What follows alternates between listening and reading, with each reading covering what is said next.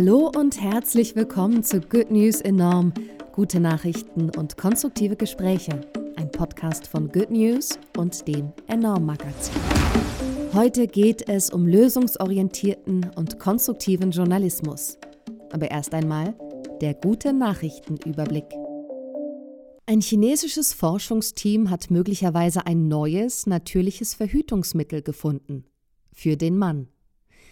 Der Stoff Triptolid aus der Medizinpflanze Wilfords Dreiflügelfrucht setzt Spermien außer Gefecht und könnte die nicht hormonelle Empfängnisverhütung revolutionieren. Als Protest gegen die Diskriminierung queerer Menschen hat das Europaparlament die gesamte EU zum Freiheitsraum für LGBTIQ erklärt. Anlass dazu sind die sogenannten LGBTIQ-freien Zonen in Polen und ein geplantes Gesetz in Ungarn, das die Rechte von sexuellen Minderheiten beeinträchtigen soll. Oft ist wissenschaftliche Forschung für Laien schwer verständlich. Der Wettbewerb Dance Your PhD will das ändern. Forschende erklären dabei ihre Doktorarbeit tanzend in einem Musikvideo. Das ist nicht nur lustig, sondern macht mit Humor kompliziertes Wissen zugänglich. Los Angeles hat die erste Tiny House Siedlung für obdachlose Menschen gebaut. Das Chandler Street Dorf in North Hollywood soll eine sichere und saubere Bleibe gewährleisten, mit Betten, Duschen und Klimaanlagen. Mexiko plant als drittes Land der Welt, den Freizeitkonsum und den geringen Besitz von Marihuana zu legalisieren. Die Regierung will so die Macht von Drogenkartellen eindämmen. 2019 starben in Mexiko um die 35.000 Menschen wegen brutaler Drogenkartellkonflikten. Die Legalisierung soll nun zu mehr Frieden führen. Ich freue mich sehr, dass wir heute zu dritt über konstruktiven und lösungsorientierten Journalismus sprechen. Eigentlich darüber, was wir von Good News und ihr auch vom Enorm Magazin macht, was wir machen. Wir wollen darüber sprechen, was gut ist am konstruktiven Journalismus oder was gut sein kann, wozu es den braucht, in welchem Nachrichtensystem wir uns eigentlich alle sonst so befinden und kurz darüber sprechen, wie sich das weiterentwickelt mit dem Enorm Magazin. Ich bin Bianca und ich bin Redakteurin bei Good News Deutsch. Hallo, ich bin Astrid und ich bin Redakteurin beim Enorm Magazin. Hi, ich bin Miriam und ich bin auch Redakteurin beim Enorm Magazin und freue mich, heute hier dabei zu sein. Ja, sehr schön. Ich freue mich auch, dass du heute dabei bist. Du bist heute unsere Expertin und ich würde gerne damit anfangen, dich zu fragen, in welchem Nachrichtensystem befinden wir denn uns jetzt und was ist daran vielleicht nicht konstruktiv? Ja, das mache ich sehr gerne. Äh, und zwar, ja, kann man eigentlich sagen, dass wir uns in einem System befinden aktuell, was ein bisschen außer Kontrolle geraten ist, kann man sagen. Ähm, es wird betitelt als Aufmerksamkeitsökonomie. Und um zu verstehen, was passiert, kann man eigentlich noch mal ein paar Schritte zurückgehen ähm, in die Zeit, in der das Internet noch nicht existierte. Ja, die gibt's. Und zwar ähm, war es eben damals so, dass Journalistinnen sehr noch viel mehr Verantwortung hatten eigentlich, weil sie ja eben die Informationen selektierten, sammelten und auch einordneten, bevor bevor die überhaupt die Öffentlichkeit erreichten. Also sie hatten da quasi so die Kontrolle. Und ähm, heute ist es natürlich so, dass jeder oder jede Informationen einfach aufbereiten und in die Welt hinaustragen kann und sogar in Echtzeit. Und äh, dadurch ja, verschwindet die traditionelle Funktion von Journalistinnen als Schleusenwärterinnen eigentlich immer mehr. Und was ja, was außer Kontrolle geraten ist, ist, dass die Medienhäuser immer mehr mit ja, milliardenschweren Tech-Konzernen eigentlich konkurrieren. Sie können natürlich eigentlich nicht mithalten, aber sie begeben sich trotzdem in den Konkurrenzkampf. Ein Konkurrenzkampf, ja, in dem es eigentlich nur um die Maximierung von Aufmerksamkeit geht und der sehr unfair ist, dieser Wettkampf, weil die Tech-Konzerne natürlich nichts anderes machen müssen, als einfach die Aufmerksamkeit zu erhöhen. Ähm, und da sind wir dann bei der Aufmerksamkeitsökonomie, in der eben, die ähnlich funktioniert wie die Geldökonomie, nur dass die Währung nicht der Euro ist, sondern Aufmerksamkeit. Und dadurch wird eben alles relevant, was irgendwie Aufmerksamkeit verspricht. Und ja, Nachrichtenthemen funktionieren eigentlich immer mehr wie Hypes. Also das kann man sich eigentlich gut vorstellen wie eine Welle, die ähm, sich sehr, sehr, sehr schnell aufbäumt und irgendwie ganz wild schäumt und immer mehr springen, surfen auf dieser Welle, immer mehr Medien. Und plötzlich bricht sie auch, weil sich eben Konkurrenten anderen Themen zuwenden und die Aufmerksamkeit unter, in der Bevölkerung eben irgendwie abflacht. Und dass diese Welle, ähm, ja, die, die rollt so zwei bis drei Wochen länger nicht, wenn es wirklich um ein wichtiges Thema geht, laut einem Medienwissenschaftler, mit dem ich gesprochen habe. Das Problem, was sich daraus ergibt, ist, dass wir alle wissen oder das ja wissenschaftlich ähm, belegt ist, dass eben negative Nachrichten und Schlagzeilen die meiste Aufmerksamkeit generieren. Und da sind wir dann beim Negativitätseffekt oder Negativity Bias. Und da geht es darum, dass wir eben als Mensch so angelegt sind, evolutionsbedingt, dass wir ja, negative Nachrichten, Schlagzeilengeschichten eben, dass die uns viel mehr anziehen. Wir wollen, wir wollen nämlich auf alles vorbereitet sein.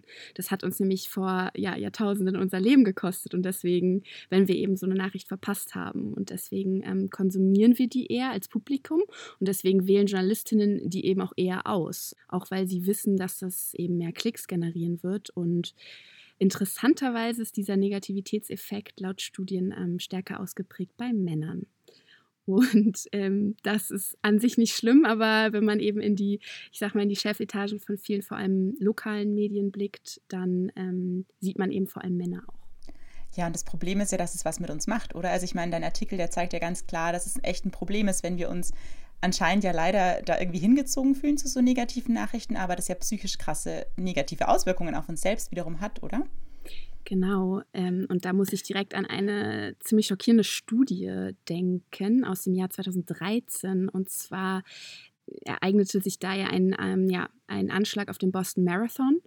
Und Wissenschaftlerinnen von der University of California haben nach diesen an, diesem Anschlag untersucht, inwieweit ähm, ja, Menschen, die eben unmittelbar von dem Anschlag betroffen waren, den zum Beispiel vor Ort erlebt haben, inwiefern die psychisch eben darauf reagiert haben, im Vergleich mit Menschen, die diesen Anschlag nur über Nachrichtenkanäle verfolgt haben, also sozusagen eine mediated presence hatten.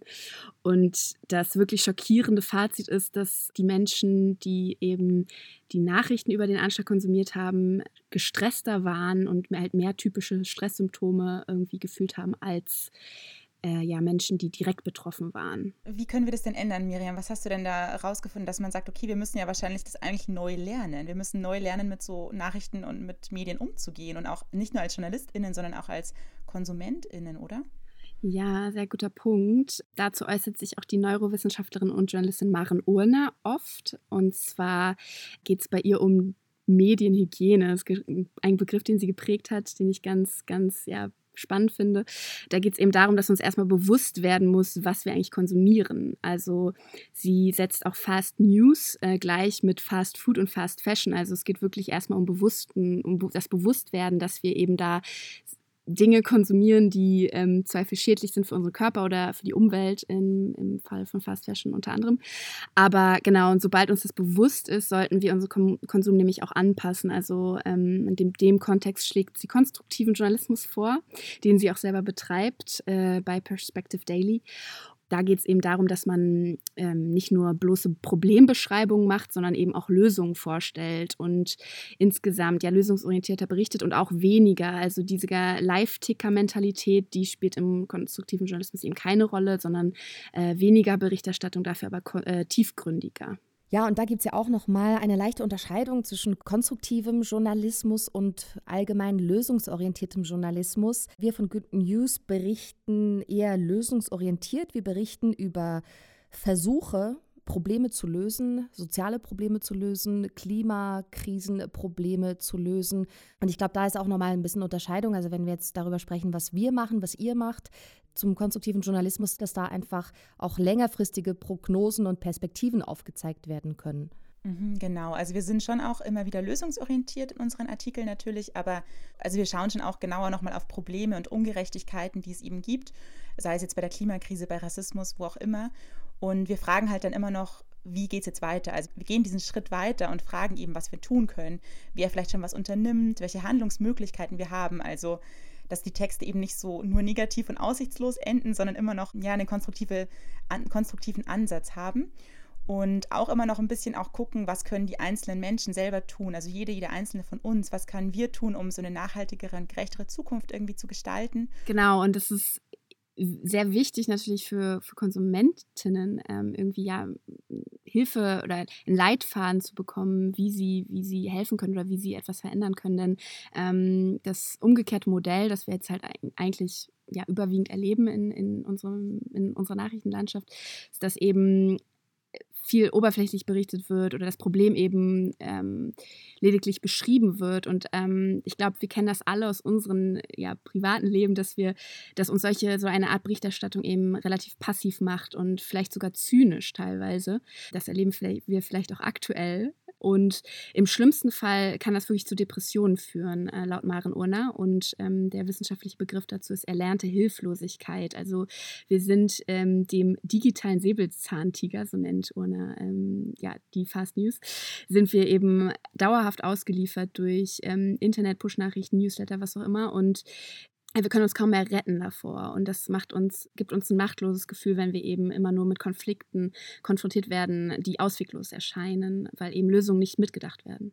Ja, ich habe da auch gelesen, dass wir Menschen, äh, in uns allen ist das angelegt, das ist gar keine moralische Wertung, dass wir irgendwann den Themen natürlich auch aus dem Weg gehen, wenn wir zu viel des Schlechten darüber hören, ohne eventuelle Lösungsansätze mitzukriegen. Also wir schalten dann einfach aus und so gehen natürlich auch wichtige Themen unter im individuellen und dann natürlich in der Konsequenz auch im gesamtgesellschaftlichen, wenn wir den Eindruck haben, wir können sowieso nichts tun oder wir es einfach ausblenden. Auf der anderen Seite geht es natürlich bei konstruktivem Journalismus nicht darum, irgendwie gute Nachrichten vorzuziehen oder zu präferieren und irgendwie Krisen so außen vor zu lassen. Es geht nicht um Naivität und irgendwie so ähm, um Scheuklappen, sondern es geht darum, dass man ähm, natürlich über die großen Herausforderungen unserer Zeit berichtet, aber einfach auf eine andere Art und Weise, einfach mit der, mit dem Gedanken oder mit dem Glauben daran, dass sich eben Dinge auch zum Guten ändern können. Selbst sehr komplizierte und sehr ja, intersektionale Dinge, zum Beispiel Themen, dass wir die einfach auch ändern können als Gemeinschaft, wenn wir auch wirklich daran glauben. Und ich glaube, das ist eine ganz andere Herangehensweise, die sich hoffentlich ähm, bald auch mehr verbreitet in den großen Medienhäusern auch. Denn äh, natürlich erreichen die immer noch die meisten Menschen. Ja, viele sind sich eben dessen nicht bewusst, dass Fast News so eine ja krasse Auswirkung auf die Psyche haben können. Ich glaube aber, dass wir das immer mehr realisieren, jetzt auch im Zuge der Pandemie, in einem ja ein Nachrichtenthema, das seit einem Jahr dominiert und echt auch alle anderen Themen am Anfang total verdrängt hat. Ich glaube, da hatten wir alle so einen Aha-Moment, ähm, hoffentlich, also glaube ich, hoffe ich, ähm, und haben gesehen, wie unser Nachrichtensystem eigentlich gerade funktioniert und dass das vielleicht nicht zukunftsorientiert ist. Ja, und ich glaube auch, dass viele Menschen sich eine konstruktivere Berichterstattung wünschen. Es gibt eine Studie von der BBC, ich glaube aus dem Jahr 2013.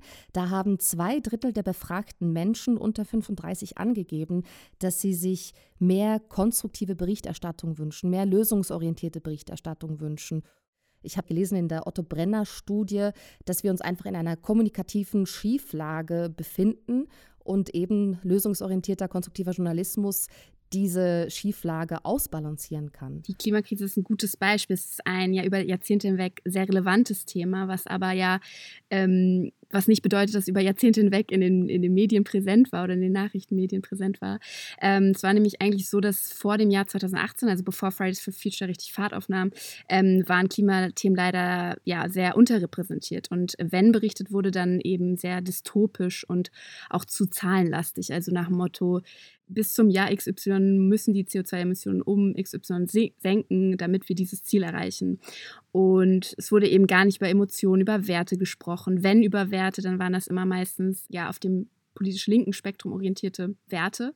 Und langsam bewegt sich oder in den letzten Jahren hat sich das Thema zum Glück aus dem Ressort Umweltjournalismus, Umwelt äh, herausbewegt und hat es in die anderen Ressorts geschafft. Aber das war lange wirklich, ähm, war ein langer Kampf und ein, ja, ich sag mal, ein, ein krasses Beispiel zu dieser Unterrepräsentation kommt aus Amerika. Und zwar ähm, erinnern wir uns zurück an, den, ähm, an die Studie der Vereinten Nationen, die am 6. Mai 2019 veröffentlicht wurde. Oder jedenfalls wurde dort eine Zusammenfassung dieses Berichts veröffentlicht. Es ging um das Artensterben, also also das sechste Massenaussterben, in dem wir uns ja befinden. Und die Studie warnte davor, dass eben in den nächsten Jahrzehnten über eine Million ähm, Tier- und Pflanzenarten aussterben werden. Und am gleichen Tag ähm, bekamen allerdings Meghan und Harry Nachwuchs, ähm, Archie. Und Archie wurde als ja relevanteres Thema eingestuft, zum Beispiel von den drei großen US-Fernsehsendern ABC, CBS und NBC. Die berichteten nämlich gar nicht oder kaum über die Studie. Zum Beispiel ABC berichtete in, äh, in der Primetime-Nachrichtensendung äh, im Laufe der Woche nach der Geburt und nach der Veröffentlichung der Studie ja mehr über Archie als im gesamten Jahr über die Klimakrise. Und die anderen Sender erwähnten den Bericht äh, in der Woche auch gar nicht oder ähm, schenkten Umweltthemen eine Minute Sendezeit.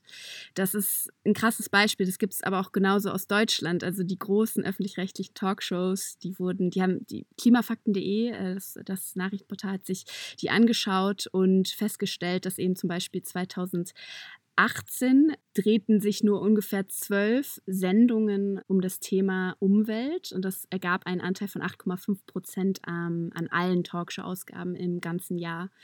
Ähm, das ist wirklich sehr wenig gewesen. Und das hat sich dann 2019 ein bisschen ähm, ja, ver verstärkt, vermehrt, aber der Anteil lag trotzdem bei 16 Prozent es geht ja nicht nur darum, dass man eben mehr über diese, diese Themen berichtet, sondern eben es geht um das Wie natürlich. Also wir haben ja längst kein Erkenntnisproblem mehr, sondern ein Handlungsproblem. Und wir wissen auch alle, dass Fakten nicht bewegen, nicht motivieren, nicht aktivieren, also nicht alleine jedenfalls. Und da geht es jetzt wirklich darum, in Zukunft mehr über Lösungen zu berichten und ähm, über Zukunftsvisionen. Denn wir wissen auch, dass im, wenn wir zurückblicken auf das, zum Beispiel im 20. Jahrhundert, was, was hat Menschen aktiviert, was hat sie mobilisiert, das waren positive Geschichten, das waren Zukunftsvisionen.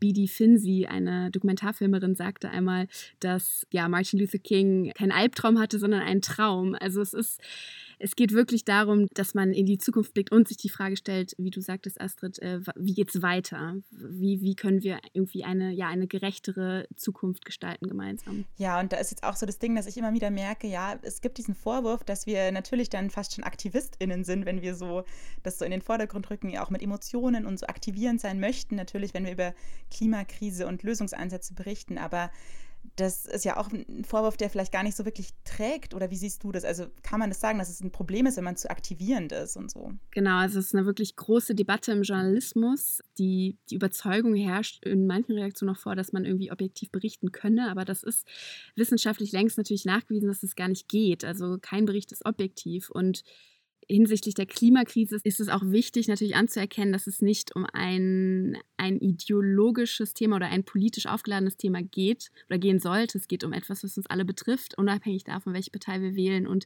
da appelliert Sarah Schumann auch sehr stark an ihre Kolleginnen. Das ist eine Journalistin, die eben letztes Jahr einen offenen Brief geschrieben hat und darin aufrief, eben mehr und konstruktiver über die Klimakrise zu berichten. Du sprichst jetzt diesen Wandel an, dass sich das eben hoffentlich und auch wahrscheinlich jetzt am Wandeln ist, dass Redaktionen da auch ganzheitlicher berichten. Wenn wir über Redaktionen sprechen oder allgemein das Mediensystem und wie das funktioniert, stellt sich natürlich auch die Frage der Finanzierung. Und das ist ja beim konstruktiven Journalismus etwas anders gelagert. Ja, ah, du sprichst ähm, auch auf jeden Fall einen interessanten Punkt an mit dem Wandel, weil es wandelt sich tatsächlich ein wenig aktuell, weil man sieht auf jeden Fall, dass in auch den jüngeren Altersgruppen immer mehr Bereitschaft ähm, besteht, für qualitativen, konstruktiven Journalismus zu zahlen. Und dahingehend äh, verändert sich natürlich auch die Medienlandschaft. Also wir haben ähm, seit 2011 äh, ungefähr, gibt es immer mehr mitgliederfinanzierte werbefreie Online-Medien, die eben konstruktiven Journalismus ähm, praktizieren. Und das ist eben ein klarer Bruch mit der Aufmerksamkeitsökonomie, die, über die wir vorhin gesprochen haben. Äh, denn das Besondere an mitgliederfinanzierten Medien ist eben, dass sich die Journalistinnen äh, nicht danach richten müssen, welche Themen wahrscheinlich die meiste Aufmerksamkeit generieren werden, also wahrscheinlich negative äh, Schlagzeilen, sondern was wirklich am wichtigsten ist und auch langfristig wichtig bleibt. Und mh, dass diese Freiheit oder Unabhängigkeit haben sie eben, weil sie die Nutz, die Aufmerksamkeit der Leserinnen oder ZuschauerInnen nicht verkaufen müssen. Also es ist kein Produkt. Ja, du sprichst es gerade an, was wir auch machen. Also wir haben ja seit 2010 das Enorm-Magazin sozusagen und machen das ja auf verschiedenen Ebenen, teilweise täglich, sei es jetzt irgendwie Social Media oder Website und natürlich alle zwei Monate mit dem ähm, Printmagazin. Und wir haben jetzt auch tatsächlich genau so diese Finanzierungsfrage uns nochmal gestellt, aktuell und gerade ein Crowdfunding gestartet, um uns eben perspektivisch wirklich nur noch über Mitglieder finanzieren zu können, also komplett über Mitglieder finanzieren zu können. Und das machen wir halt, um weiterhin wirklich total unabhängig zu bleiben und eben konstruktiv zu berichten über Themen rund um Nachhaltigkeit. Und das große Ziel von dieser Crowdfunding-Kampagne, das erste ist, dass wir wirklich 3000, also mindestens 3000 kostenlose Soli-Abos auch zur Verfügung stellen wollen, weil es uns halt super, super wichtig ist, dass alle Menschen, so viele Menschen wie möglich und wie möchten eben unsere Geschichten lesen können und dadurch empowered werden können und unabhängig davon, wie viel sie im Geldbeutel haben sozusagen. Und ja, weitere Ziele von diesem Crowdfunding sind eben, dass wir wirklich neue Formate noch entwickeln wollen, vielleicht noch weitere Podcasts, wie eben diesen Podcast auch. Und natürlich weiter wachsen und irgendwie dann noch einen größeren Impact zu haben. Und ja, apropos Impact, also unser, unser Fokus ist so ein bisschen, dass wir wirklich gucken auf unsere Wirkung, unsere gesellschaftliche Wirkung der Arbeit, die wir machen und da messen wir auch gerade mit einer Impact-Messung, ähm, wie sich das so auswirkt, also in der Realität. Bianca, du hattest da so eine wahnsinnig schöne Geschichte noch mitbekommen, weil wir doch letzte Woche in der Folge zu, zu dem Zuhörkiosk gesprochen haben. Magst du es nochmal kurz erzählen?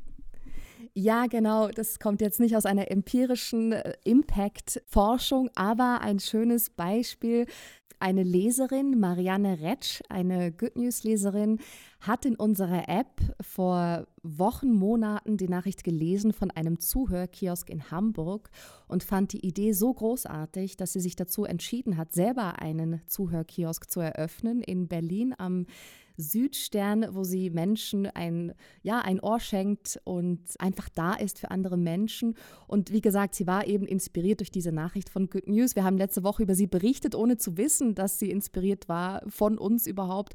Und das ist ein kleines, aber sehr feines, schönes Beispiel dafür, dass eben konstruktiver oder in unserem Fall bei Good News eher lösungsorientierter Journalismus durchaus auch eine Wirkung haben kann bei Menschen, um dann einfach selber aktiv zu werden in der Welt und Möglichkeiten zu sehen. Und ich glaube, schlussendlich ist das ja wahrscheinlich auch unser aller Ziel, dass, dass wir Lösungen und Perspektiven bieten. Falls ihr neugierig seid, wie so eine Impact-Messung genau aussieht, könnt ihr euch auch nochmal auf unserer Website umschauen. Da haben auch schon sehr viele von euch dran teilgenommen. Vielen, vielen Dank dafür an dieser Stelle.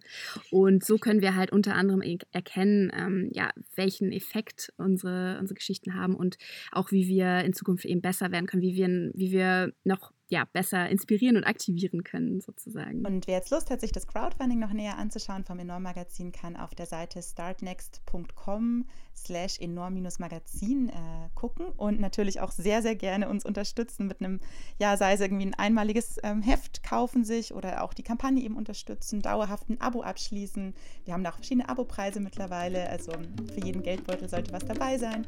Und natürlich ähm, spread the word, irgendwie teilt die Kampagne mit äh, FreundInnen Freundinnen, mit Familie, auf Social Media. Wir würden uns mega freuen und sagen schon mal vielen, vielen Dank dafür.